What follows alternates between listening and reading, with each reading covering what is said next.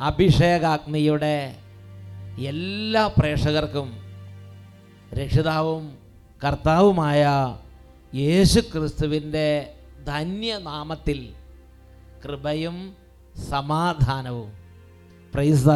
Price. പ്രിയപ്പെട്ട ദൈവമക്കളെ യേശുവിന്റെ നാമത്തെ വിളിച്ചപേക്ഷിക്കുന്നതും യേശുവിന്റെ നാമത്തിൽ പ്രാർത്ഥനകൾ സ്വീകരിക്കുന്നതും യേശുവിന്റെ വചനം കേൾക്കുന്നതും ദൈവരാജ്യത്തിന്റെ ശക്തിയെ കൊണ്ടുവരുന്ന വലിയ കാര്യങ്ങളാണ്. ഒരു കുടുംബം വന്ന് പ്രാർത്ഥന യേശുവിന്റെ നാമത്തിൽ പ്രാർത്ഥന സ്വീകരിച്ചപ്പോൾ ദൈവരാജ്യത്തിന്റെ ശക്തി എങ്ങനെ ആ കുടുംബത്തിന്റെ മേൽ വ്യാപരിച്ചു എന്ന് നമുക്ക് ശ്രദ്ധിക്കാം. എന്റെ പേര് ജിഷ മാനുവൽ. ഞങ്ങൾ എറണാകുളം ജില്ലയിലുള്ള Amballur Saint Francis Assisi church ഇടവകാംഗങ്ങളാണ്. എന്റെ കുഞ്ഞിന് നാല് വയസ്സുള്ളപ്പോൾ ബ്ലഡ് ക്യാൻസർ ബാധിച്ച് മൂന്ന് വർഷത്തോളം ഞങ്ങൾ ചികിത്സയിലായിരുന്നു. കഴിഞ്ഞ ഏപ്രിൽ പതിനെട്ടാം തീയതി നടത്തിയ ടെസ്റ്റിൽ അവന് വീണ്ടും തലച്ചോറിലും ക്യാൻസർ സെൽസ് കാണുന്നു എന്ന് ഡോക്ടർമാർ പറഞ്ഞു. അതിന്റെ പിറ്റേ ദിവസം തന്നെ ഞങ്ങളിവിടെ കുടുംബമായി കുഞ്ഞിനുമായി വന്നിരുന്നു. ആദ്യം സാംസനച്ചനെ കണ്ടു പറഞ്ഞു. സാംസനച്ചൻ തലയിൽ കൈവച്ച് പ്രാർത്ഥിച്ചതിന് ശേഷം പറഞ്ഞു അടുത്ത സാക്ഷ്യമാണിത് എന്ന് പറഞ്ഞു വിട്ടു. അതിനുശേഷം വട്ടായിൽ അച്ഛനെ കണ്ടു. അച്ഛൻ തിരക്കിനിടയിൽ ഞാൻ അച്ഛനോട് പറഞ്ഞു അച്ഛോ എന്റെ കുഞ്ഞിന് തലച്ചോറിൽ ക്യാൻസർ ആണ് അച്ചോ എന്ന് പറഞ്ഞു. അച്ഛൻ പറഞ്ഞു യേശുവേ എന്ന് ഉറക്കെ വിളിച്ച് എന്റെ കുഞ്ഞിന്റെ തലയിൽ കൈവച്ച് കുറേ നേരം പ്രാർത്ഥിച്ചു. അത്ഭുതമെന്ന് പറയട്ടെ. പിന്നെ നടത്തിയ ടെസ്റ്റിൽ അവന്റെ ശിരസ് മുതൽ ഉള്ളങ്കാൽ വരെ യാതൊരു ക്യാൻസർ ബാധ അണുക്കളും ഇല്ലെന്ന് സ്ഥിരീകരിച്ചു. യേശുവേ. യേശുവേ. യേശുവേ. യേശുവേ. യാതൊരു മരുന്നും ഇല്ലാതെ ബ്ലെസ്സിങ് അച്ഛന്റെ ബ്ലെസ്സിങ് കൊണ്ട് മാത്രം. യേശുവേ. ശരിക്കും ചേട്ടാ എന്തായത് എന്താ- ചേട്ടൻ എന്ന് പറഞ്ഞോ. മൂന്ന് വർഷമായിട്ട് ക്യാൻസറിന്റെ ട്രീറ്റ്മെന്റ് നടന്നുകൊണ്ടിരിക്കുകയായിരുന്നു. മൂന്ന് വർഷമായി ക്യാൻസർ തലയിലല്ലേ? ബ്ലഡ് ബ്ലഡിൽ ക്യാൻസറിന്റെ ട്രീറ്റ്മെന്റ് നടത്തിക്കൊണ്ടിരിക്കുകയായിരുന്നു. ആ. അപ്പോൾ ചികിത്സ കഴിഞ്ഞ് രണ്ട് ടെസ്റ്റും കൂടി ചെയ്തു. ഈ പതി ഏപ്രിൽ പതിനെട്ടാം തീയതി. ഈ ക്യാൻസറിന്റെ ടെസ്റ്റ് നടത്തിക്കൊണ്ടിരിക്കുമ്പോഴാണ് ഇവിടെ വന്നത്. വന്ന് മലേ. ടെസ്റ്റ് നടത്തി. അപ്പൊ തന്നെ ഡോക്ടർ റിസൾട്ട് അറിഞ്ഞു. അവന്റെ തലച്ചോറിലേക്ക് വീണ്ടും സെല്ലുകൾ ഉണ്ടെന്ന്. ടെസ്റ്റ് നടത്തി കഴിഞ്ഞപ്പോൾ തലച്ചോറിൽ പിന്നെയും ക്യാൻസറിന്റെ സെല്ലുകൾ വീണ്ടും. ബ്ലഡിൽ മാത്രമല്ല തലച്ചോറിൽ ക്യാൻസറിന്റെ എന്നിട്ട്? എന്നിട്ട് പത്തൊമ്പതാം തീയതി ഇങ്ങാട് വന്നു. ഇരുപതാം തീയതി ഇവിടെ നടന്ന പ്രാർത്ഥനയിൽ അപ്പോഴെന്ത് ചെയ്തു? ഏത് മാസാ? ഏപ്രിൽ രണ്ടായിരത്തി പതിനെട്ട് ഏപ്രിൽ ഏപ്രിൽ ഇരുപതാം തീയതി മലയിലേക്ക് കൊണ്ടുവന്നു അല്ലേ? എന്നിട്ട് അപ്പോഴേക്കും തലയെ കൈവച്ച് യേശുവേ യേശുവേ! അത് കുട്ടി മൂന്ന് വർഷം ക്യാൻസർ തലയിലും ക്യാൻസർ പിടിച്ച്. പിന്നെ ടെസ്റ്റ് ചെയ്ത് നോക്കിയപ്പോ അവന്റെ ശരീരത്തിൽ അങ്ങനത്തെ ഒരു ഇതൊന്നിലും ഇല്ല. ശരീരത്തിലോ ബ്ലഡിലോ തലയിലോ ഒന്നും ഒരു ക്യാൻസറിന്റെ ഒരണു പോലും ഇല്ലെന്ന് എന്തായി? അതിന്റെ ഡോക്ടറെ കാണിച്ച് ഡോക്ടറിന്റെ സർട്ടിഫിക്കറ്റുമായിട്ടാണ് ഇന്ന് ഇവരിവിടെ വന്ന് കർത്താവിന്റെ ഈ ആലയത്തിൽ സാക്ഷ്യപ്പെടുത്തുന്നത്. ആ വിളിച്ച് പ്രാർത്ഥിച്ചതിന് ശേഷം പിന്നെ പോയി ടെസ്റ്റ് ചെയ്തു. ഡോക്ടർമാർ നോക്കുമ്പം ക്യാൻസറിന്റെ ഇത് ഏത് ആശുപത്രിയിലാണ് ടെസ്റ്റ് ചെയ്തത്? ക്യാൻസർ ഉണ്ടോ ഇല്ലയോ എന്ന് പിന്നെ പോയി പ്രാർത്ഥിച്ചു കഴിഞ്ഞ് ക്യാൻസർ ഉണ്ടോ ഇല്ലയോ നോക്കി ഏത് ആശുപത്രിയിലാണ് പിന്നെ പോയി ടെസ്റ്റ് ചെയ്തത്? ലക്ഷോറിൽ ഇരുപത്തി മൂന്നാം തീയതി ആയിരുന്നു ടെസ്റ്റ്. യെസ് ഇരുപതാം തീയതി ഇരുപതാം തീയതി ഇവിടെ വന്ന് നിലവിളിച്ച് പ്രാർത്ഥിച്ച് പിന്നെ ഇരുപത്തിമൂന്നാം തീയതി ചെന്ന് ടെസ്റ്റ് ചെയ്ത് നോക്കുമ്പോൾ ലേക്ക് ഷോറിൽ അതേ ഡോക്ടർമാർ തന്നെ പറയുകയാണ് ഈ ശരീരത്തിൽ ക്യാൻസറിന്റെ ഒരണു പോലുമില്ല തലയിലും ഇല്ല ബ്ലഡിലും ഇല്ല. രണ്ട് കരങ്ങൾ ഉയർത്തി കൈയടിച്ച് കൈയടിച്ച് കർത്താവ്. കൈ ഉയർത്തി കൈയടിച്ച്. തപ്പുകളാലെ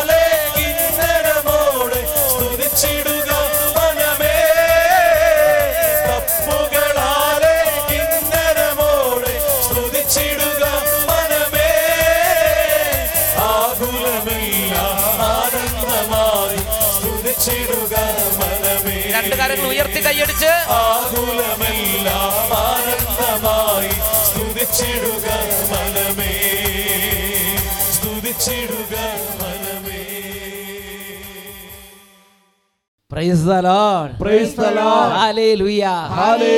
പ്രിയപ്പെട്ട ദൈവമക്കളെ നമുക്കെല്ലാവർക്കും എഴുന്നേറ്റ് നിന്ന് വിശ്വാസത്തിന്റെ ആത്മാവ് നമ്മുടെ മേൽ ഉണരാൻ വേണ്ടി പ്രാർത്ഥിക്കാം. വിശുദ്ധ മാമോദീസയിലൂടെയും വചനപ്രഘോഷണങ്ങളിലൂടെയും മറ്റു വിധത്തിലൂടെയും ദൈവം നമുക്ക് നൽകിയിരിക്കുന്ന വിശ്വാസകൃപ വളരെ വിലപ്പെട്ടതാണ്. ഈ കുടുംബം വിശ്വാസകൃപയാൽ ദൈവത്തെ സമീപിച്ചു. വലിയൊരു ദൈവിക ഇടപെടൽ ആ കുടുംബത്തിന് ലഭിക്കാൻ ദൈവം ഇടവരുത്തി രണ്ട് കരങ്ങൾ നന്നായിട്ട് ഉയർത്തിപ്പിടിക്കാം കുട്ടികൾ ചിൽഡ്രൻ കിഡ്സ് എല്ലാവരും കൈകൾ ഉയർത്തിപ്പിടിക്കുക എല്ലാവരും ദൂരസ്ഥലത്ത് നിന്ന് ഒരുമിച്ച് കൊടുക്കുക ഹൃദയത്തിൽ ഐക്യത്തോടെ കുടുംബം ഒരുമിച്ച് കർത്താവിനെ ആരാധിക്കുകയാണ്. ഉറക്കെ സ്തുതിക്കുന്നു. ആരാധിക്കുന്നു സകല ജനത്തിന്റെ മേലും ആത്മാവേ ഇപ്പോൾ കത്തി പടരണമേ. ജനതകളകിലം ഉണരട്ടെ. യേശുവിനായണി ചേരട്ടെ. നാമത്തിൽ. സഭയുടെ ഉപ്പായി മാറ. ആത്മാവിനാലുറ കൂട്ടണമേ ജനതകളകിലം ഉണരട്ടെ. യേശുവിനായണി ചേരട്ടെ. സഭയുടെ ഉപ്പായി മാറ. ആത്മാവിനാലുറ കൂട്ടണമേ ആത്മാവേ. കരങ്ങൾ ഉയർത്തി കൈയടിച്ച്. നിറക്കണമേ. വചനത്തിൻ തീക്കനല വീണ്ടും ജ്വലിപ്പിക്കണേ. ആത്മാവേ. ആത്മാവേ. പരിശുദ്ധാത്മാവേ. വചനത്തിൻ തീക്കടല വീണ്ടും ജ്വലിപ്പിക്കണേ. വീണ്ടും ജ്വലിപ്പിക്കണേ. രണ്ട് കരങ്ങൾ ഉയർത്തി ഉച്ചത്തിൽ സ്തുതിക്കുന്നു.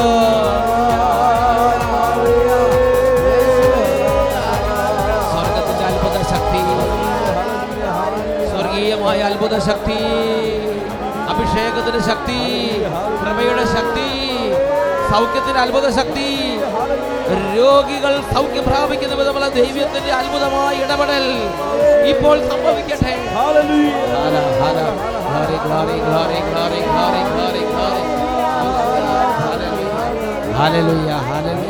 കുട്ടികളുടെ മേൽ അഭിഷേകം വിദ്യാർത്ഥി വിദ്യാർത്ഥികളുടെ മേൽ അഭിഷേകം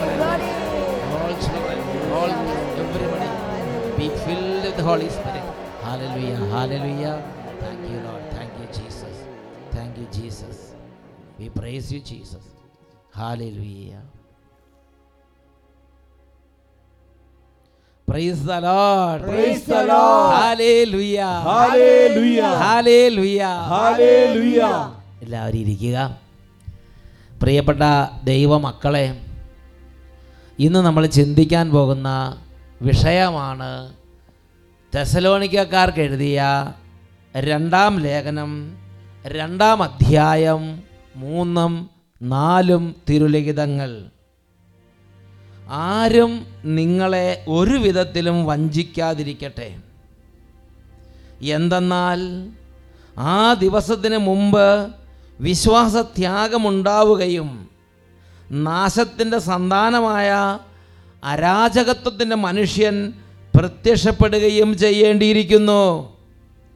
ദൈവമെന്ന് വിളിക്കപ്പെടുന്നതോ ആരാധന വിഷയമായിരിക്കുന്നതുമായ എല്ലാറ്റിനെയും അവൻ എതിർക്കുകയും അവയ്ക്കുപരി തന്നെ തന്നെ പ്രതിഷ്ഠിക്കുകയും ചെയ്യും.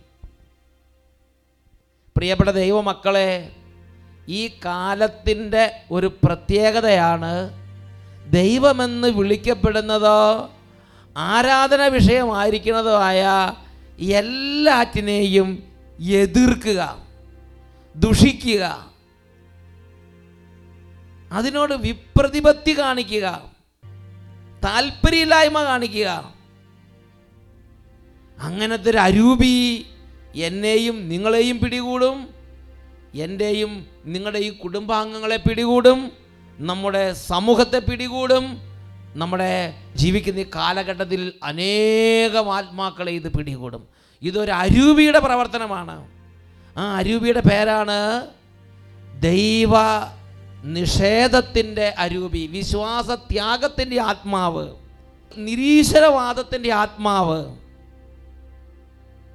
ഒന്ന് ചെത്തി പറഞ്ഞേ ഹാലേ ലുയ Hallelujah. ഹാലേ ലുയ Hallelujah. ദൈവമെന്ന് വിളിക്കപ്പെടുന്നതോ ആരാധന വിഷയമായിരിക്കുന്നതോ എല്ലാറ്റിനും കാണുമ്പം ഹാലിളകും കലിയിളകും വിഷമം തോന്നും എതിർക്കും നിഷേധിക്കും ഒരു പക്ഷേ അവർക്ക് ഇതിനെക്കുറിച്ച് ഒരു പുലബന്ധം പോലും ഉണ്ടായിരിക്കുകയല്ല. പക്ഷെ കണ്ണു അടച്ച് എതിർക്കുക.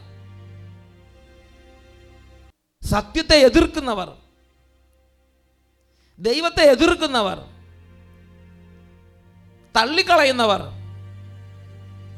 നിഷേധിക്കുന്നവർ. നമ്മുടെ ഈ കാലഘട്ടത്തിൽ നമുക്ക് ചുറ്റും നോക്കിയാൽ നമുക്ക് കാണാൻ സാധിക്കുന്ന വലിയൊരു പ്രതിഭാസമാണ്. പ്രിയപ്പെട്ട ദൈവമക്കളെ ഇതിനെ നമ്മൾ ഗൗരവത്തിൽ ചിന്തിക്കണം. കാരണം ഈ ഒരു അരൂപി യേശുവിന്റെ രണ്ടാം വരവ് മുമ്പ് സകലരെയും ഗ്രസിക്കാൻ ആഗ്രഹിക്കുന്നു. അത് കൊച്ചു കുട്ടികളെ പോലും വെറുതെ വിടില്ല. ഞാൻ ഓർക്കുന്നുണ്ട് ഏതാനും നാളുകൾക്ക് മുമ്പ് ഒരു പത്താം ക്ലാസ് പതിനഞ്ച് വയസ്സ് പ്രായമുള്ള ഒരു വിദ്യാർത്ഥിയുമായി മാതാപിതാക്കന്മാർ ധ്യാനത്തിന് വന്നു. ഒരു ഏകദിന ധ്യാനത്തിനാണ്. ആ ധ്യാനം രണ്ടര മണിയായപ്പോൾ തീർന്നു. അവർ വിദൂരത്ത് നിന്ന് തിരുവിതാംകൂറിൽ നിന്നാണ് അവരിങ്ങോട്ട് വന്നത്. അവർ വിദേശ രാജ്യത്ത് താമസിക്കുന്നൊരു ഫാമിലിയാണ്. നാട്ടിൽ വന്നപ്പോൾ ഒരു ദിവസം അട്ടപ്പാടിയിലെ ശുശ്രൂഷയ്ക്ക് വേണ്ടി ഒരുപാട് പ്രാർത്ഥിച്ച് താല്പര്യപൂർവം ആ കുടുംബം വന്നതാണ്. പക്ഷെ ആ കുടുംബത്തിൽ ഒരു കുട്ടി ആ കുട്ടിക്ക് വിശ്വാസമില്ല. ആ കുട്ടിക്ക് പ്രാർത്ഥന നഷ്ടപ്പെട്ടു. ആ കുട്ടിക്ക് ദൈവത്തെ നഷ്ടപ്പെട്ടു. ആ കുട്ടിക്ക് വിശ്വാസം നഷ്ടപ്പെട്ടു. പ്രിയപ്പെട്ട സഹോദരങ്ങളെ രണ്ടര വരെ ശുശ്രൂഷ എല്ലാം തീർന്നു. കുർബാന ആരാധന പ്രാർത്ഥന ജപമാല വചന പ്രഘോഷണം ശുശ്രൂഷകൾ എല്ലാം വെഞ്ചരിപ്പുകളെല്ലാം തീർന്നു. രണ്ടരയായപ്പോൾ ആ കുട്ടി അമ്മയോട് വയലന്റ് ആകാൻ തുടങ്ങി. മറ്റു കുടുംബാംഗങ്ങളോട് വയലന്റ് ആകാൻ തുടങ്ങി. അവരെതിർക്കാൻ തുടങ്ങി. ഉടനെ ആ മറ്റു കുടുംബാംഗങ്ങൾക്ക് വലിയ സങ്കടമായി. ഇത്രയും അനുഭവം നിറഞ്ഞൊരു ശുശ്രൂഷയിൽ പങ്കെടുത്തിട്ട് എന്റെ ഈ മകന് ഒരു അനുഭവം കിട്ടിയില്ലല്ലോ കർത്താവേ എന്നിങ്ങനെ ആ അപ്പോൾ ഒരു ഒരു നല്ലൊരു കൗൺസിലറിന്റെ അടുത്തേക്ക് കൊണ്ടുപോയി. പ്രിയപ്പെട്ട സഹോദരങ്ങളെ ആ കൗൺസിലർ കുട്ടിയുമായിട്ട് സംസാരിച്ചു. അപ്പോൾ ആ കുട്ടി പറയുകയാണ് ബ്രദറെ എനിക്ക് വിശ്വാസം നഷ്ടപ്പെട്ടു. ഞാൻ പ്രാർത്ഥിക്കുന്ന കുട്ടിയായിരുന്നു പക്ഷെ എനിക്ക് വിശ്വാസം നഷ്ടപ്പെട്ടു. എനിക്ക് ദൈവം ഇല്ലെന്നാണ് തോന്നുന്നത്. ഈ കുർബാനയൊക്കെ ഒന്നുമില്ലെന്ന് ഒരു ഡ്രാമയായിട്ട് എനിക്ക് തോന്നുകയാണ്. എനിക്ക് ദൈവമോ കൂതാശകളോ കുർബാനയോ പള്ളിയോ വൈദികരോ ഒരു വിലയുള്ളതായി തോന്നുന്നില്ല. ഇതൊക്കെ ഒരു ഡ്രാമ പോലെ എനിക്ക് തോന്നുകയാണ്. എനിക്ക് പ്രാർത്ഥിക്കാൻ യൂപ്പിയാൽ എന്റെ ഉള്ളിൽ പറയുന്നത് ദൈവമില്ല ദൈവമില്ലെന്ന് പറയുക. ഉടനെ ആ കൗൺസിലർ ആ കൗൺസിലറിന് അറിയാവുന്നത് പോലെയുള്ള പല പല കാര്യങ്ങൾ പറഞ്ഞു കൊടുത്തു. ആ കൗൺസിലർ പറഞ്ഞു മകനെ മനുഷ്യന്റെ കഴിവ് ഒരു നിശ്ചിത പരിധി കഴിയുമ്പോൾ അസ്തമിക്കും. പിന്നെ ദൈവത്തിന് മാത്രമേ നമ്മുടെ ജീവിതത്തിൽ എന്തെങ്കിലും ചെയ്യാൻ പറ്റുകയുള്ളൂ. ഉടനെ അവൻ പറയുകയാണ് അതെ അങ്ങനെയൊക്കെ ഉള്ളത് വെറും ഒരു തോന്നലാണ് ഒരു ഭയമാണ്. പ്രിയപ്പെട്ട സഹോദരങ്ങളെ വീണ്ടും കൗൺസിലിൽ പറഞ്ഞു കൊടുത്തു പ്രിയ മകനെ നീ കണ്ടിട്ടില്ല ചില രോഗങ്ങളൊക്കെ? ആ രോഗങ്ങൾ അവസാനം ഡോക്ടർമാർ പറയും ഇനി നമുക്ക് നമ്മൾ ചെയ്യാവുന്ന പരമാവധി ചെയ്തു ഇനി ഒന്നും ചെയ്യാനില്ല. മനുഷ്യന്റെ കഴിവ് ഒരു നിശ്ചിത പരിധി കഴിയും പിന്നെ ഒന്നും ചെയ്യാനില്ലാത്ത അവസ്ഥ വരും. ഓരോരോ പകർച്ചവ്യാധികൾ പിടികിടുമ്പോൾ മരുന്നില്ല. ഒന്നും ചെയ്യാൻ പറ്റുന്നില്ല. മനുഷ്യൻ നിസ്സഹായവസ്ഥ വരുന്ന സാഹചര്യങ്ങളില്ലേ? അപ്പോൾ അവ പറയാം അതെ അത് ആ ഡോക്ടർമാർക്ക് കഴിവില്ലാത്തതുകൊണ്ടാണ് ഇങ്ങനെ ഓരോ മുട്ടായുക്തി പറഞ്ഞ് അവൻ എപ്പോഴും അവന്റെ സംസാരത്തിൽ അവൻ ദൈവത്തെ തള്ളി പറയുക. ദൈവത്തെ നിഷേധിക്കുക. ഇതാണ് സംസാരത്തിന്റെ അന്തസത്ത. പ്രിയപ്പെട്ട ദൈവമക്കളെ അന്ന് രാത്രി ആ കുഞ്ഞിനെ സമർപ്പിച്ച് ദൈവമായ കർത്താവിന്റെ സന്നിധിയിൽ പ്രാർത്ഥിച്ചപ്പോൾ ദൈവത്തിന്റെ വചനം കൊറിന്തു സാർ കരുതിയ ഒന്നാം ലേഖനത്തിൽ രണ്ടാം അധ്യായത്തിൽ പതിനാലാം തിരുലിഖിതത്തിൽ വെളിപ്പെടുത്തിയ ഒരു ദൈവരാജ്യ രഹസ്യം ഒരു ദൈവരാജ്യ സത്യം പരിശുദ്ധാത്മാവന്റെ ശ്രദ്ധയെ കൊണ്ടുവന്നു. ഒന്ന് കൊറിന്തോസ് രണ്ടാം അധ്യായം പതിനാലാം തിരുലിഖിതം. അവിടെ ദൈവത്തിന്റെ വചനത്തിൽ ദൈവത്തിന്റെ പരിശുദ്ധാത്മ പഠിപ്പിക്കുന്നതാണ് ലൗകിക മനുഷ്യന് ദൈവാത്മാവിന്റെ ദാനങ്ങൾ ബോഷത്വമാകയാൽ അവൻ അത് സ്വീകരിക്കുന്നില്ല. ലൗകിക മനുഷ്യൻ എന്ന് പറഞ്ഞാൽ പരിശുദ്ധാത്മാവ് നഷ്ടപ്പെട്ട മനുഷ്യർ ലോകത്തിലുണ്ട്. ദൈവം നമുക്ക് പരിശുദ്ധാത്മാവിനെ നൽകി. എന്നാൽ ആ പരിശുദ്ധാത്മാവിനെ നാം നിർവീര്യമാക്കി. ദൈവം നമുക്ക് വിശ്വാസത്തിന്റെ കൃപ തന്നു. എന്നാൽ ആ വിശ്വാസത്തിന്റെ ദാനം അതിനെതിരെ പാപം ചെയ്ത് നമ്മൾ നഷ്ടപ്പെടുത്തി. അങ്ങനെ ദൈവം നഷ്ടപ്പെട്ടതുപോലെ വിശ്വാസം നഷ്ടപ്പെട്ട അവസ്ഥയിൽ ജീവിക്കുന്ന ആത്മാക്കൾ ജീവിക്കുന്ന ജീവിതങ്ങൾ ജീവിക്കുന്ന മനുഷ്യർ ഈ ലോകത്തിലുണ്ട്. പ്രിയപ്പെട്ട സഹോദരങ്ങളെ അവരെക്കുറിച്ച് ദൈവത്തിന്റെ വചനം പഠിപ്പിക്കുകയാണ്. ലൗകിക മനുഷ്യന് ദൈവാത്മാവിന്റെ ദാനങ്ങൾ ബോഷത്വം അവനിത് കാണുമ്പോൾ അബ്സേഡിറ്റി സ്റ്റുപ്പിഡിറ്റി ആയിട്ട് തോന്നുന്നുള്ളൂ. അവനത് സ്വീകരിക്കാൻ പറ്റുന്നില്ല. കാരണം അവന്റെ ഹൃദയത്തിൽ അവൻ ദൈവത്തെ തള്ളിക്കളഞ്ഞു. ഹൃദയത്തിൽ ദൈവത്തെ തള്ളിക്കളഞ്ഞു. പ്രിയപ്പെട്ട സഹോദരങ്ങളെ നമ്മുടെ കാലഘട്ടത്തിലെ അനേകം കുടുംബങ്ങളെ വിഷമിപ്പിക്കുന്ന അനേകം ബാലികാ ബാലന്മാരെയും യുവതി യുവാക്കന്മാരെയും അനേകം കുടുംബനാഥന്മാരെയും കുടുംബനാടുകളെയും വിഷമിപ്പിക്കുന്ന വലിയൊരു പിശാചാണ് നിരീശ്വരവാദത്തിന്റെ ആത്മാവ്. കത്തോലിക്ക സഭയുടെ മതബോധന ഗ്രന്ഥത്തിൽ രണ്ടായിരത്തി ഒരുന്നൂറ്റി ഇരുപത്തി മൂന്നാമത്തെ ഗണ്ണികയിൽ സഭ ദൈവമക്കളെ ഇങ്ങനെയാണ് പഠിപ്പിക്കുന്നത്. നമ്മുടെ സമകാലീനരിൽ ധാരാളം പേർ മനുഷ്യന് ദൈവത്തോടുള്ള ഗാഠവും ജീവാത്മകവുമായ ബന്ധത്തെ ഒട്ടും തന്നെ ഗ്രഹിക്കാതിരിക്കുകയോ സ്പഷ്ടമായി പരിത്യജിക്കുകയോ ചെയ്യുന്നു. അതുകൊണ്ട് നിരീശ്വരവാദം നമ്മുടെ കാലഘട്ടത്തിലെ ഗൗരവമേറിയ ഒരു പ്രശ്നമാണ്. ഇത് ഒന്നും രണ്ട് കുടുംബങ്ങളല്ല ഈ ദുഷ്ടാത്മാവ് പീഡിപ്പിക്കുന്നത്. ഈ ദുഷ്ടാത്മാവ് വന്നു കഴിയുമ്പോൾ രണ്ട് കാര്യങ്ങൾക്ക് വേണ്ടി നമ്മളെ നിർബന്ധിക്കും. ഒന്ന് ദൈവത്തോടുള്ള ബന്ധത്തെ അവഗണിക്കുക. ദൈവം ഉണ്ടായിരിക്കാം ഉണ്ടായിരിക്കില്ല. ഞാൻ എന്റെ കാര്യം എന്റെ ബിസിനസ് എന്റെ ഭക്ഷണം എന്റെ കുടുംബം എന്റെ ജോലി എന്റെ മക്കൾ എന്റെ കാര്യം. ഇങ്ങനെ ലൗകികരായി ലോകപ്രകാരമുള്ള മനുഷ്യരായി ജീവിക്കാൻ വേണ്ടി പ്രേരിപ്പിക്കുക. എന്തിനങ്ങനെ കണ്ടമാനം പ്രാർത്ഥിക്കാൻ പോണേ? എന്തിനാണ് കണ്ടമാനം പള്ളി പോണേ? എന്തിനാണ് കണ്ടമാനം ബൈബിൾ വായിക്കണേ? എന്തിനങ്ങനെ പ്രാർത്ഥിക്കണേ? ദൈവം ഇല്ലെങ്കിൽ ജീവിച്ചുകൂടെ? ഒരു മനുഷ്യൻ പറയാണ് എനിക്ക് ദൈവമില്ല സയൻസ് ആണ് ദൈവം. ലൗകിക മനുഷ്യൻ ലോകപ്രകാരമുള്ള മനുഷ്യൻ. ലൗകിക മനുഷ്യന് ദൈവാത്മാവിന്റെ ദാനങ്ങൾ ബോഷത്വമായിട്ടാണ് തോന്നുന്നത്. അപ്പോൾ ഒരു കൂട്ടരാണ് ദൈവത്തെ അവഗണിച്ച് ജീവിക്കുന്നവർ. അവർ ദൈവവുമായുള്ള ഗാഠമായ ബന്ധത്തെ അവഗണിച്ച് സ്വന്തം ശരീരത്തിന്റെ അഭിലാഷങ്ങൾ അനുസരിച്ച് ജീവിക്കാൻ വേണ്ടി സ്വന്തം ബുദ്ധി അനുസരിച്ച് ജീവിക്കാൻ വേണ്ടി തന്നിഷ്ടത്തിന് പോകുന്നവർ ദൈവത്തെ അംഗീകരിക്കുന്നത് പോരായ്മയായി കരുതുന്നവർ. അല്ലെങ്കിൽ സ്പഷ്ടമായി ദൈവത്തെ തള്ളിപ്പറഞ്ഞ് ദൈവത്തെ നിഷേധിച്ച് ദൈവത്തെ തള്ളിപ്പറഞ്ഞ് ജീവിക്കുന്നവർ ദൈവത്തെ ശപിക്കുകയും ഉപേക്ഷിക്കുകയും ദുഷിക്കുകയും ചീത്ത വിളിക്കുകയും ദൂഷണം പറയുകയും ചെയ്ത് ജീവിക്കുന്ന നിഷേധികളായ ദൈവ നിഷേധികളായ ആളുകൾ ഇത് ഈ കാലഘട്ടത്തിലെ വലിയ ഒരു തിന്മയാണ്. ഉച്ചത്തിൽ പറയാം ഹാലേ.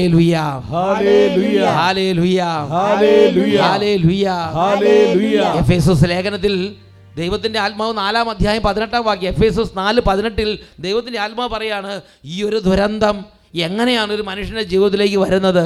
എഫ് എസ് എസ് നാല് പതിനെട്ട് പഠിപ്പിക്കുന്നതാണ് ഹൃദയ കാഠിന്യ നിമിത്തം അജ്ഞത ബാധിച്ച അവർ ബുദ്ധിയിൽ അന്ധകാരം നിറഞ്ഞ് ദൈവത്തിന്റെ ജീവനിൽ നിന്ന് അകറ്റപ്പെട്ടിരിക്കുന്നു. ബുദ്ധിയിൽ അഹങ്കാരം നിറഞ്ഞ് ബുദ്ധിയിൽ അജ്ഞത നിറഞ്ഞ് ബുദ്ധിയിൽ അന്ധകാരം നിറഞ്ഞ് പരിശുദ്ധാത്മ പ്രകാശം അസ്തമിച്ചു കഴിയുമ്പോൾ അവർ ദൈവത്തിന്റെ ജീവൻ അറ്റ ആത്മാക്കളായി രൂപാന്തരപ്പെടുന്നു. ഒന്ന് ചെതി പറഞ്ഞ ഹാലേ ലുയ്യ. റോമ ലേഖനത്തിൽ ഒന്നാം അധ്യായം പത്തൊൻപത് മുതൽ ഇരുപത്തിമൂന്ന് വരെയുള്ള തിരുലിഖിതങ്ങളിൽ അതിനെക്കുറിച്ച് ഇങ്ങനെയാണ് ദൈവത്തിന്റെ വചനം പഠിപ്പിക്കുന്നത്. Romans chapter one verses nineteen to twenty two ദൈവത്തെക്കുറിച്ച് അറിയാൻ കഴിയുന്നതൊക്കെ അവർക്ക് വ്യക്തമായി അറിയാം. ദൈവം അവയെല്ലാം അവർക്ക് വെളിപ്പെടുത്തിയിട്ടുണ്ട്. ലോക സൃഷ്ടി മുതൽ ദൈവത്തിന്റെ അദൃശ്യ പ്രകൃതി അതായത് അവിടുത്തെ അനന്തശക്തിയും ദൈവത്വവും സൃഷ്ട വസ്തുക്കളിലൂടെ സ്പഷ്ടമായി അറിഞ്ഞിട്ടുണ്ട്. അതുകൊണ്ട് അവർക്ക് ഒഴിവുകഴിവില്ല.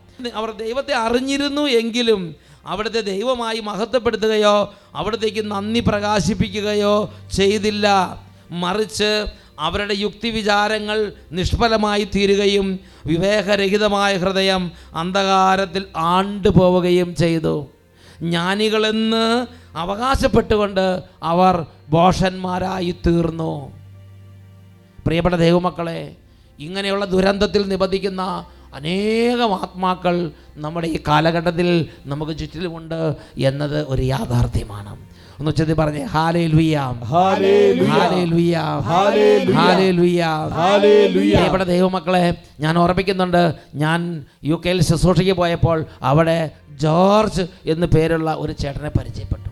അദ്ദേഹം പറയുകയാണ് അദ്ദേഹത്തിന് കുറേ പത്ത് മുപ്പത് വർഷത്തേക്ക് ദൈവമില്ല കുർബാനയില്ല വൈദികരില്ല സഭയില്ല പ്രാർത്ഥനയില്ല എനിക്ക് മുകളിൽ ആരുമില്ല. ഒരു പ്രത്യേക അഹങ്കാരത്തിന്റെ ജീവിതമാണെന്ന് അദ്ദേഹം തന്നെ വെളിപ്പെടുത്തുകയാണ്. അങ്ങനെ ഇരിക്കുമ്പോഴാണ് അദ്ദേഹത്തിന്റെ അമ്മ ദിവസവും മൂന്ന് ജപമാല വെച്ച് ഈ ഒരു മകന് വേണ്ടി അങ്ങോട്ട് അർപ്പിക്കാൻ തുടങ്ങി. ഒരു വർഷം കഴിഞ്ഞു രണ്ട് വർഷം കഴിഞ്ഞു മൂന്ന് വർഷം കഴിഞ്ഞു അഞ്ച് എട്ട് ഏതാണ്ട് പത്ത് പന്ത്രണ്ട് വർഷം കഴിഞ്ഞപ്പോൾ പത്തിലധികം വർഷം പത്ത് പന്ത്രണ്ട് വർഷത്തോളം ആയി കഴിഞ്ഞപ്പോൾ ഈ ദൈവ പൈതലിന്റെ അടുത്തേക്ക് കർത്താവ് ഒരു ഇവാഞ്ചലിസ്റ്റിനെ അയക്കുകയാണ്. ആ ഇവാഞ്ചലിസ്റ്റ് ഈ ദൈവ പൈതലിനോട് സംസാരിച്ചു.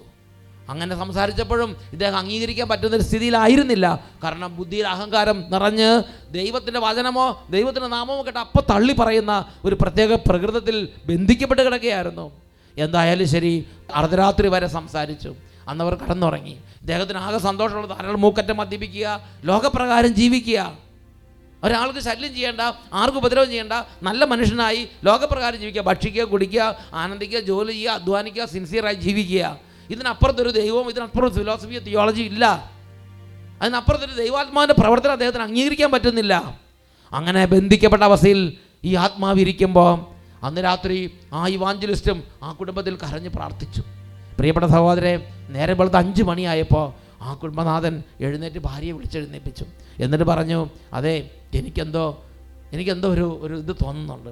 നമുക്കൊരു കാര്യം ചെയ്യാം നമ്മുടെ കുടുംബത്തിലുള്ള മദ്യമെല്ലാം എടുത്ത് ഒഴിച്ചു കളയാം. അങ്ങനെ ഇരുപത്തിനാല് കുപ്പി മദ്യം അവിടെ ഉണ്ടായിരുന്നത്. അന്ന് പ്രഭാതത്തിൽ അവരെടുത്ത് ഉപേക്ഷിച്ചു.